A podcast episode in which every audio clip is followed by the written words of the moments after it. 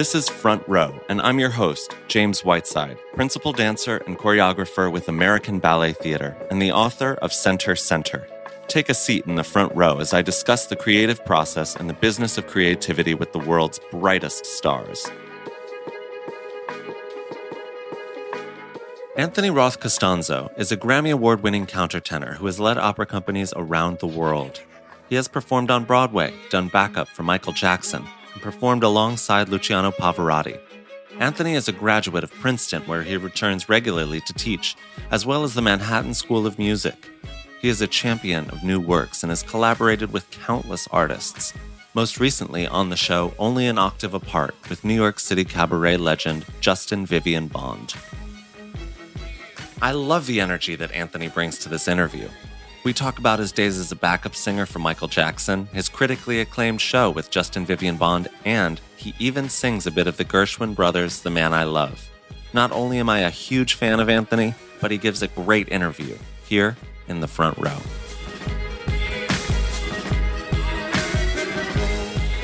Welcome to Front Row, Anthony Roth Costanzo, aka ARC. Thank you, James. It's so great to be with you here. I like how there's like an AOC and then your ARC. Do it does anybody get you confused? I feel like we have distinguished ourselves to the point where, you know, we're we're our own entities. So no. yeah, I can't imagine they would confuse you. Um, so Front Row is is a newish podcast, and you're one of my first guests. And I'm just really happy to have you here. I'm such a fan of your work. I think you're outrageously talented, as uh, evidenced by the Grammy that's sitting off Anthony's shoulder. For all of you listen listeners who can't see Anthony right now, there is just a casual Grammy on the on the shelf behind him. it's amazing. Well, thank you. I'm a fan of yours too. And you're always creating and innovating and doing all these amazing things. I love it. Thank you. I appreciate that. Uh, I want to dive right into the interview here. I've got some really fun questions. Uh, I saw that you your parents were professors of psychology at Duke University, and I want to know what being a child of psychologists taught you, or what was it like?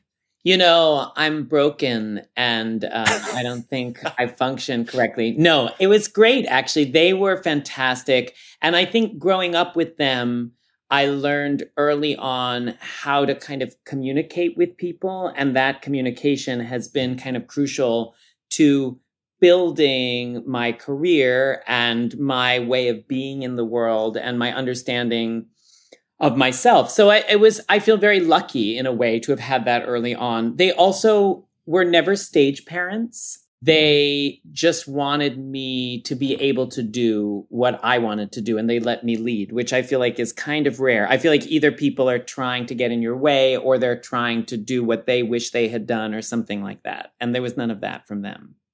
Did they give you a lot of independence when you were growing up? They did. I mean, when I was 11, I had done like 10 shows in North Carolina where they taught at Duke and where I grew up. And then I was like, you know, I want to go audition for Broadway, be on Broadway. And they were like, great. So I moved to New York and I got into this Broadway national tour of falsettos, which is kind of funny because then I wound up singing in falsetto for a living.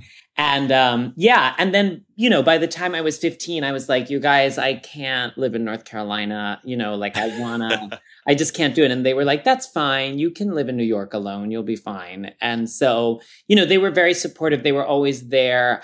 I could talk to them about anything. I could talk to them about like, what if I'm attracted to a man? Or I could talk to them about my friends or, you know, and yet we had boundaries you know it wasn't that sort of uncomfortable thing where you're like ooh this person is maybe too too close to their parents so i feel very lucky about that but i've also learned how to create other relationships in my life that feel like family and with whom i have a kind of ongoing open communication so mm. that i process a lot and you know this has has driven several of my boyfriends crazy, but I process a lot verbally. Um, I'm not like, let me take a long walk and think about this and come back with what I think is the answer. I'm like, let's have a discussion and then we'll figure yeah. it out together, you know? Let's talk about it now. Exactly. Wait, do you have a therapist or a psychologist that you work with? I don't. I have in the past, but I don't at the moment. And I was talking to my friend Justin Vivian Bond about this today. Mm-hmm. Um, and Viv, Love her. love her. And Viv was like, Why do you need a therapist? You seem well adjusted. And I was like, See, that's my feeling. I have a great time. I feel good. I talk, still talk to my parents all the time. And at some point when I need a there, I mean, I think therapy's wonderful. I think everyone should have one if they want one. And so, but I, I don't at the moment and I'm feeling good. I think everyone should have a million dollars if they want that too. But, you know, it just doesn't work like that, Anthony. Well, I agree. If I had a billion dollars, I would give a million to all my friends because why not? Yeah, you know, there's a crazy lottery thing today, and uh, my my friend texted me today and said there's like two billion dollars in the New York lottery today, so you should go for your birthday and buy yourself, you know, a lottery ticket or something. And I thought to myself, what the hell would I do with all that? And I'd probably like build a theater or something crazy. I think that's good. I think we could go, we could each get a lottery ticket and agree that if we won a billion dollars, like, or two billion dollars, you could keep one for yourself or like keep, I mean, who needs a billion dollars? You could keep like a hundred million for yourself. And then the rest, we could just build a theater that we all used. Yeah, a great a New York collective, Yeah. as if it's not already some sort of weird New York cult that we're a part of. we are, but you know, we could like remove some of the red tape and institutionalization and build our own Yes, cult, you know. yes. I mean, the red tape is alarming. Okay, beyond red tape, I'm going to move on. Uh, I want to know about your time as a backup singer. I heard that you did backup for Michael Jackson and Debbie Gibson and others. Oh my God, I forgot about Debbie Gibson. You really w- did like deep dive research on this, which I applaud to you. Yeah, thank you. Um, thank you. Let's start with Debbie because if you remember Deborah Gibson, she, uh, I don't know what happened. I think there was this producer named Cameron Mackintosh who did like Phantom of the Opera and all these, you know, Andrew Lloyd Webbery kind of things. And there was some Andrew Lloyd Webber benefit evening. And all I remember very little from this time in my life, like why it happened. I just remember being there in like a suede vest and glasses at like 12 or 13. And we sang as a duet, I dreamed a dream in time gone by, like that whole thing. It was a duet, so you were you weren't backup. You were heavily featured then. With Debbie, I was featured, and I couldn't do "But the Tigers Come at Night" because it was too low for Huh. me. And Debbie was, Yeah. like, "That's fine, I'll take that part." And we had, and there's like a photo that exists somewhere, and that's all I remember. that is wild. Why were you in a vest and glasses? I, you know, one thing I feel like my parents I don't appreciate was like the fashion sense situation that was ha- like when I go through photos and clothing I'm like what was happening here? Like why why were we doing this whole situation? I bet you chose those clothes. I bet your autonomy is to blame here. Maybe and they should have been like this is where we draw the line. Like this is wrong. I remember my mother telling me that I have to take off those damn red sweatpants. I wore red sweatpants every day of my childhood, and she was not having it. See, I needed your mom in my life to come in and like, listen, that's great, but it's not right. so, what about Michael Jackson? So I had a jingle agent for a little while. I don't know. I don't know Wild. why that happened. I do remember I had to audition with the Hess truck jingle. And um and I I mean she was like I'll take you on. And she only got me two jobs. The first was singing backup for the Olsen twins, which I'm very proud of because I was on their album How the West Was Fun. And if you go listen to it now, I'm like in the background going like how the West was fun, fun, fun. And then the Olsen twins are like like a rodeo, like a flapjack. That's the only part of the song I remember. But um that was like I can't believe it goes from rodeo to flapjacks. That's like a plot twist, if you ask me. If you don't spend some time listening to the Olsen, twi- I'll try and send you so you can do like a podcast drop in of that moment. You think I can't afford that? I can't afford podcast Isn't drop ins. Isn't it like less than 30 seconds? It's free or something? Yeah, I think you're right. Yeah. How the West was fun, fun, fun. Like a leap from a haystack. How the West was fun,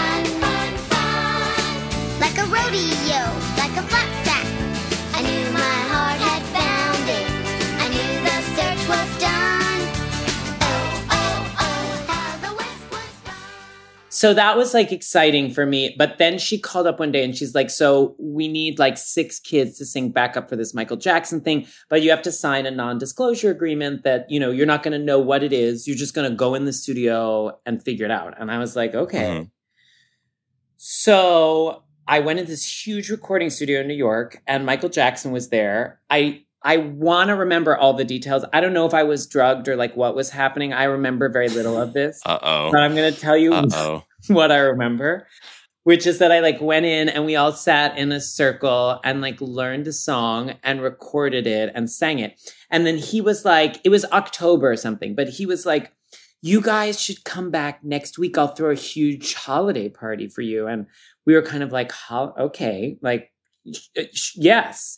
And so we went back, and the studio had been transformed. No parents were allowed inside, but we went in, and it had been transformed into this like winter wonderland with ice castles and snow and bridges. And Wait, so are you are you breaking an NDA right now? maybe, um, I don't know what the expiration date of it was. I don't know what the song is. I still don't know what the song is. Like, it's not like I have a copy of it. Did it? It never came out. I don't know. I like You don't remember anything about the lyrics or anything? nothing. I feel like there was a this is- candle or a flame or some kind of thing. Like I wish I knew. This is a bouquet of red flags.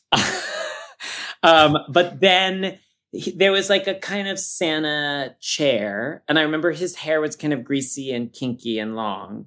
And he was in the Santa chair, but I don't believe we sat in his lap. But we went and talked to him, and he gave us like gifts. And hold on, Okay, so listeners, my eyes are wide right now, and my face is in some sort of horrified grimace slash interested smile. I'm doing both.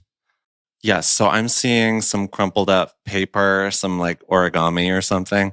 It's an old, it's very old paper from the 90s. And inside of this crumpled up paper, I found Oh my gosh. It's the Dangerous album. Dangerous album signed Love Michael Jackson, I think. Yeah, right? I mean, Yeah.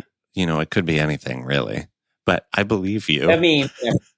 he scrawled across it. So that's the only, like, that's the only proof I have that any of this actually happened. And I didn't like completely imagine it because it feels very hazy. yeah. But um, yeah, you know, that's that's what happened. That is wild. That is a fascinating, you know, historical twist. yeah, I feel like I've touched various great people Yeah. in my life. Okay. Well, that's fascinating. Um, so from backup singing to Michael Jackson and doing duets with Debbie Gibson, how did you end up in opera and what brought you to opera? Well, when I was about 13, somebody asked me to do this opera, The Turn of the Screw, which is a very psychologically complex opera. And so I was like, ooh, this is fun because I can talk about it with my parents mm-hmm. and talk about post traumatic stress disorder and childhood sexual abuse and all of these kinds of things. As a 13 year old? that yeah and it was actually that this is what my parents studied and so it was a very interesting moment Yeah. and actually it's you know after doing like the entertainment of musical theater this was like a you know it was like how do you express these really complex thoughts on stage? And opera was very cathartic in that Hmm. way. And i i hadn't experienced that kind of heightened emotion and drama in the same way. I mean it happens obviously in the musical theater world but it it it's just like a, a- it has a slightly different fever pitch so i really loved that and everyone seemed to think i was good and someone was like maybe you're a countertenor and i was like what is a countertenor? And they were like well basically you just keep singing high. And i was like cool. And you know had i not had psychologist parents i feel like they might have been like well you're you're going through puberty now so like it's time to start being a man. Yeah. um, but nobody said that, and so I just kept singing high, and uh, and people seemed to like hire me for things, and I got to sing with Luciano Pavarotti, Mhm. who was one of the three tenors. For our younger listeners who don't remember those days or what the three tenors, I remember the anything. CD ads on television. And they'd be like, you know, they would be like these weird cross fades of the three tenors. It's who was that? Pavarotti. Um, uh, Domingo, Placido Placido Domi- yeah, that's right. Oh man, what a time to be alive.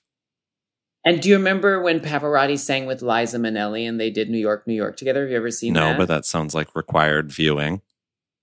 also going to send it to you because she gets out there and like wants to go full Liza and he like doesn't really know the song and can't really pronounce any of it. So he's like, and she's like, oh my God. I mean, it's really like an iconic performance. I'll send it to you. He also did amazing duets with like Grace Jones. I mean, there's a whole, Wow. you need to get into I love these whole- weird collabs, uh, which it actually brings me to collaboration. I feel like you have some really fabulous collaborators. Uh, why is collaboration super important to you? Well, you know, I wound up in this field of opera. You are in the field of classical dance, but you've managed to broaden out. So I feel like you understand how important this is. But we get stuck in our ideas and we uh, are honoring tradition and are excited about tradition and all that and technique and all of the things that come along with it. But that can be really limiting. It doesn't connect in any way, in my experience, to the zeitgeist or the culture of now very easily Uh-huh. one way I've found to keep tradition alive, to keep it growing, to keep it keep embroidering it is to find collaborators who have a different perspective than I do and to see how I can make what I do exciting in their eyes Mhm. and vice versa how to get excited or um, artistic about what they do with the tools and materials that i have and so um, it's been incredibly fun i mean i grew up a- after i did musical theater and opera i did film and then i went to university and studied a lot of different things so i've been you know i've dabbled and i was once upon a time the executive director of a dance company for a choreographer named Karole Armitage Heard of her? you know i i had a lot of different lives Hmm. and i was able to bring i was really fascinated by film and dance and and i wanted to bring that together and the other thing i'll say about collaboration is you know opera's kind of the first not to take precedence in any way but it's like a real interdisciplinary uh, art form in which ballet came to the fore, you know what I mean? And all of these things. And really, you've got, if you think about it, art in the set design, fashion in the costume design, you have dance, you have music, you have drama, you have poetry. You know, you have all of these things working in concert. So I want, I start to think about, well, what are the other collaborations? Now technology is a part of theater. So how does that become part of this interdisciplinary art form? Yeah. Everybody in your crew identifies as either Big Mac Burger, McNuggets, or McCrispy Sandwich. But you're the filet fish Sandwich all day. That crispy fish, that savory tartar sauce, that melty cheese, that pillowy bun. Yeah, you get it. Every time. And if you love the filet of fish, right now you can catch two of the classics you love for just $6. Limited time only. Price and participation may vary. Cannot be combined with any other offer. Single item at regular price. Ba-da-ba-ba-ba. So you've got a fabulously successful show with Justin Vivian Bond, a New York City cabaret legend. Can you tell me how that came about? It's called Only an Octave Apart. And do you have any more shows coming up? We do. We're running it for a month in London, which is a coup for Wow. us. Um, very excited. And the CD is out. So check it out on any of your, you know, it's called Only an Octave Apart. You know, I, it started with a record contract I had with Universal Music and Decca. And I'd made one kind of classical album. And then I was starting to think about what I wanted to do next. And I remembered fun things when I was young, like Victor Borge. If you've never seen him, he was a pianist who used to like make a lot of jokes while he played classical piano. And it was amazing. And I loved Leonard Bernstein's young people's concerts Mhm, and all of mhm. that. And I was thinking, like, I need to find the right collaborator. And I met Justin Vivian Bond maybe 13 years ago or something. I went to see them perform in New York when I had no concept of like what is the life of a trans person or anything that Yeah. I feel we're much more aware of these days. Yeah. It just like felt so incredible to be in that room and see someone so self-actualized, so brilliant, Yeah. so charismatic. And I was immediately drawn to it. So I went backstage and said to Vivian, "Can I can I be a guest on one of your shows?" And they were like, "Well, actually I need a guest next week. So why don't you come back and sing?" And I did, and we wound up singing together, and it was very electric. And when we went off stage, Viv was like, "You know, we should do this on television. It should be like uh, Julie Andrews and Carol Burnett at Carnegie Hall. I had forgotten about that. Yeah. But as I started to think through, like, what could we do that was fun, that idea came back up. And I discovered through my voice teacher, who is a crazy diva of old with scarves and perfumes, but brilliant. And, and I love her. And she was like, well, you know, Beverly Sills and Carol Burnett, the great American opera star Beverly Sills, they did a show at the Met. So I watched it. You can find it on YouTube. And um, I was like, that's it. You know, that is classical music is as entertaining as, you know, American standards and jazz and all of these other things. Yeah. And similarly, that music can be complex and nuanced and all the things that we think about and sophisticated or whatever classical music is supposed to be. So that's how the idea began. And then as we started working together, developing the repertoire, making the album, I had this crazy realization. And we put the show together with this amazing director, Zack Winokur, Mhm. and this incredible team of collaborators and you know, from Jonathan Anderson doing the costumes to Carlos Soto doing the sets and, and John Torres doing the lights. And we had these amazing people all together. All of a sudden, I was not just a queer person doing classical music, but I was expressing my queer identity through the combination of personalities and repertoires that this show represented. Hmm. And it was a small distinction, but one that actually made like it made a big difference and it made me really happy. And I realized that I wasn't, you're not always able to express that identity in a, a classical context. So being able to do that and being able to define yourself that way and then going back into those contexts with all of that was really exciting. Yeah, that's beautiful. Uh, I I just can't stress enough how much I relate to that being a classical artist uh, with with a very contemporary soul. Is there one project where you feel like you have all of a sudden been able to do the height of your classical skill and technique and ability, but also feel like yourself? I mean, no, not really. I've been able to do that in my own work, in in works that uh, either I create for myself, like I, I make pop music in which I make music videos and choreograph, and I'm able to explore my sort of TRL fantasies. And then, you know, the ballets that I create for ABT or wherever I make them, they are tinged with like they're very classical in nature and they're very traditional by way of steps. But um, there are sort of they're they're really modern and they feel very unique to me and my soul. Um, but I have yet to have a a big ballet experience in which I can be a gay person in the ballet.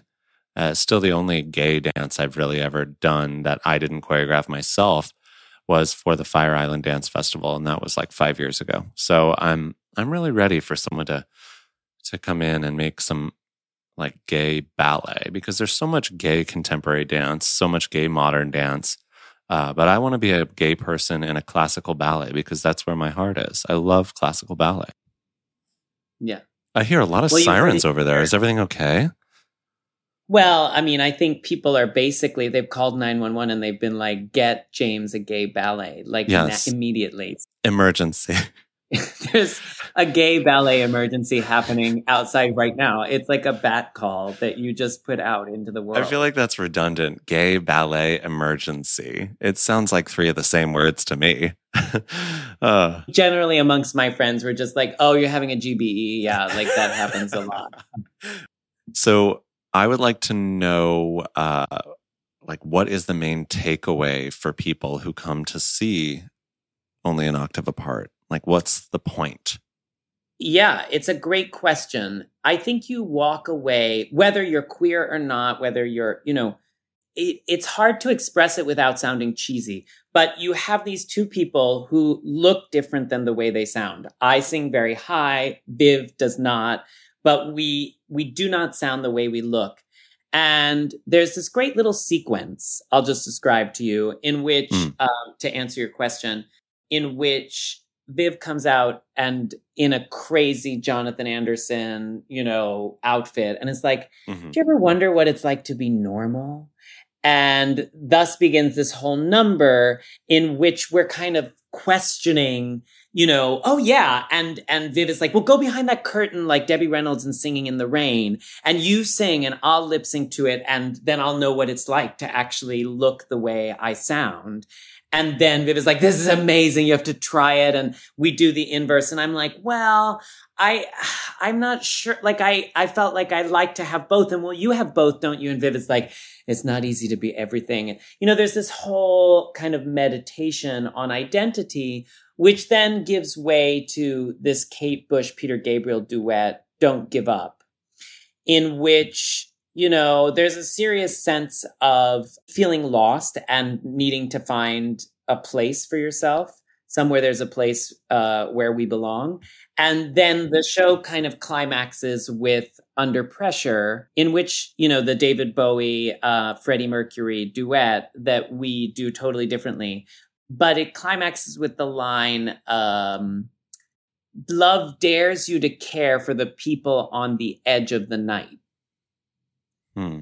you know and i feel like there's a sense of forward motion and propulsion and turning your otherness into an asset that even if you aren't an other is a kind of fun thing to be a part of, to watch, to be galvanized by. And um, that's certainly how we feel about it. I don't know if that answered it, but I tried. It, it absolutely did. It's it's a show for people like me and for people like you and anybody who's ever felt a little off the beaten path, which I'm happily there. That's where I want to be. Me too. So I want to talk about the business of what you do a bit and uh, ask if you are represented by an agency. I know you've got a record deal with Decca, but do you have an agent who negotiates? Blah, blah, blah, you know what I mean?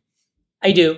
Uh, I have managers, yes, in Europe and in America. But really, what I've learned is that, and I don't. I think you probably identify with this. You have to go through all of the the systems and and things in order to get to the top of your profession and you've gotten there um, but at the same time if you want to do something different or be something different and be really successful at it you have to kind of carve your own path and if you don't want to be content with the way the institutions or the sort of um, norms of the business engage with the public you have to uh, make your own stuff and so will I have, you know, managers who deal with my normal classical life and being a part of the firmament, quote unquote, and being able to, you know, uh, to exist in that world.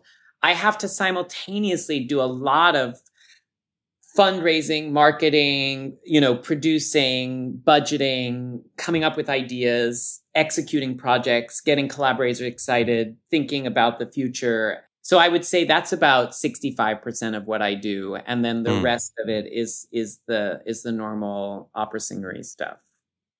Wow. Yeah, that's very interesting. People ask me a lot about uh, what I do outside of of American Ballet Theater. And you know, this podcast is a great example. It's like I am not just what you see on the Met stage, as I know that you are not as well. Um, but it takes a lot of work to build um, a career beyond the performances. And I'm very interested in, clearly, I'm very interested in what goes on behind the scenes of building a, a career beyond our art and that uses the art to explore new opportunities, new collaborations, and, and just like finding all the beauty that we can. Totally. And how would you say you divide your time? Like if I if you were going to take me through a pie like one of those pie charts of a James B. Whiteside, you know, life division, how much of it is like ballet class and technique and working in rehearsal and how much of it is like I've got to do this thing for this and you know, how do you how does it divvy up? Well, it changes when when we're in rehearsal season, when we're in performance season. So if I am working towards performances, I'll do ballet class around 10 a.m. That's an hour and a half. And then we can rehearse for up to seven hours uh, via our union regulations. And after that, I'm pretty much cooked. So when I'm in a hard season, you know, schedule, it's really hard to get me to do anything beyond training and rehearsing. And then when we're performing, I'm usually in such a mental state that I'm conserving energy. I'm like, I, be, I become very protective of, I guess, like my soul in a way. It's like I don't want to give it away before a show. It's like I can't give you anything inside of me until I'm done with this show. And then we can go have a drink and I'll probably be a husk of a person, but you know, I'll still go, you know? So, uh, the work life balance when it's in season is really different to when I'm not. So like I'm off right now because I have, I've had a knee surgery. And, uh, in that time, I've had a lot of opportunities to focus on different aspects of my creative career, writing, choreographing, developing the business side of what I like to do, like doing this podcast, doing social media, and finding ways to make money when I'm not doing what I do at American Ballet Theater. So it changes, it's always changing. And sometimes there are silver linings to things like having a major knee injury. Yeah. So you got to look at it like that too. Well, you make all of those things into a silver lining, which is so remarkable to watch. And I feel like you you wring dry every moment and every opportunity, which I am always dazzled by. Thanks. I appreciate that. I'm living. You are living. So I want to know what's beyond performing for you. So say you had to stop performing at some point, what would you do? Well, you know, like your knee surgery, when I was 26 or something, I had—I found out randomly that, and just by chance, very luckily, that I had thyroid cancer. And so they had to open up, and your thyroid is like right on top of your vocal cord. So they had to open everything mm. up, cut it off. And they were like, you may never sing again. And I was like, oh. Um, and I was like, well, I better like get down with doing other stuff. And I've realized that you know, with all the imagination it's taken to build a career for myself and to build projects for myself, I'm really interested in how I can set the world up for other artists to do exciting things and engage audiences, mm. both new and old, in sort of the future of our art form. And how do you begin paving that pathway without alienating everybody who you respect or who you know holds the keys to the current kingdom that's been really interesting for me and thinking about the strategy of that and um, where that can lead me and exactly what i where i can have the most impact you know what i mean i'm excited about what i've been able to do so far. And um, i was thrilled to receive major support from the mellon foundation over the past year to be not only building my own world as a creative producer, but also bringing artists, dancers transitioning out of dance, you know, along with me and showing them how I've raised a million dollars for a project and put it together, or how I've gotten, you know, Raf Simons to make all the costumes, or whatever has been interesting to whichever person over time and what we're doing going forward, what we're making. Yeah, it sounds like a sort of creative director, artistic director, programmer, funder kind of deal. Yeah, sure. It's a lot of hats. Let's do it all. I mean, that's what you're going to wind up doing, don't you think? Uh, I don't know, honestly. I don't really want to artistic direct a company. I like making things too much. I think it would be really hard for me to be overly administrative because I really I just like making things. I like writing. I like making dance. I like performing. I like it all. Uh, but in in closing today, I was wondering if you would sing me the favorite line, your favorite line of any song, any opera, anything. It can be Britney Spears. It can be show whatever. Oh my god, this is a good question. The favorite line of anything ever. Hmm. Or it can just be one that you want to sing. You know, I don't want to put too much pressure on you. You can also say no. I mean, I want to think of some fun thing.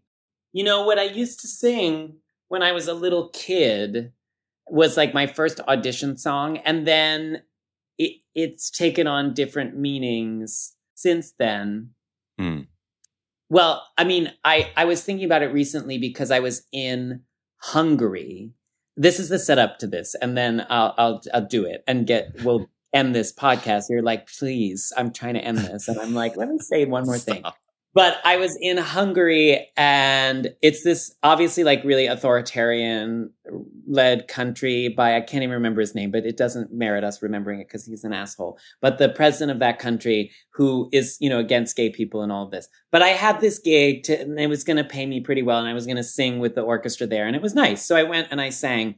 And midway through this kind of dour conductor was like, "Well, have you thought about what the encore is going to be?" He asked me at intermission and I was like, "Why are you why are we talking about this now? I I have no idea."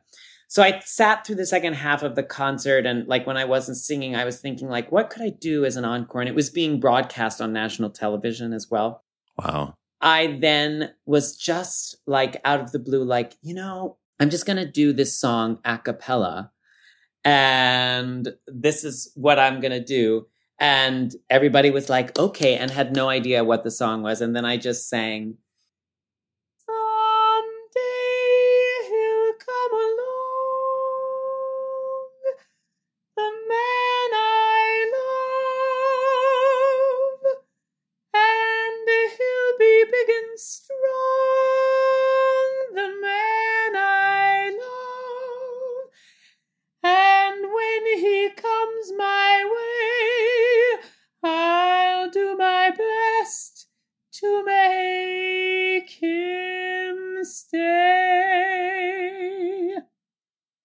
And then I walked off stage and was like, Is there a car to take me to the airport? And I got out of the country, and here I am. Wow. That's quite a mic drop at the homophobic Hungarian orchestra, national orchestra, or whatever it was. It was fun. Oh, that's amazing. That's such a cool story. I love that. Well, thanks. Thank you for singing also on my podcast. I didn't mean to put you on the spot there, but I sort of did. All right. Where can people follow you on social media and such? Thanks for asking, James. I'm at AR Costanzo, which is C O S T A N Z O at on Instagram, and I'm like A underscore R underscore Costanzo on Twitter, and I'm Anthony Roth Costanzo on Facebook. But I don't know if your audience has Facebook because I'm so old that I don't know how. What, where's your, t- you don't have TikTok? I do have TikTok. I think I have like two followers, unlike some people on this call. Um, but I, um, I'm gonna tell you, I think my TikTok is just AR Costanzo. Again, it's A R C O S T A N Z O. I feel like you could crush TikTok if you like got some Gen Z person to tell you what to do. You know, we need to collaborate one day, James, but I think we could ease into it on TikTok. So I think you're right. let's do it. All right, I'll do some brainstorming. I'll troll the the feed and see what inspires me. Thank you so much, Anthony. You are such a joy. Thank you so much. Thank you, James. Don't forget to subscribe and review this podcast. And if you like it, share it with your friends or on social media. You can follow me on all social platforms by searching James Whiteside. My book, Center Center, a funny, sexy, sad, almost memoir, is available everywhere in all formats. Front Row uses music from the song A Flat by Black Violin. Check out the show notes on jamesbwhiteside.com for exclusive video and audio from this podcast.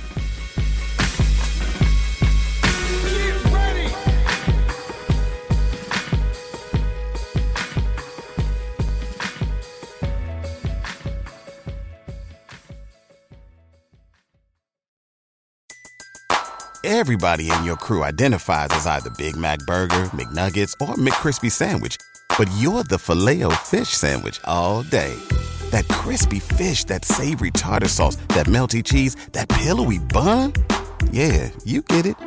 Every time. And if you love the filet of fish, right now you can catch two of the classics you love for just $6. Limited time only. Price and participation may vary. Cannot be combined with any other offer. Single item at regular price. Ba-da-ba-ba-ba.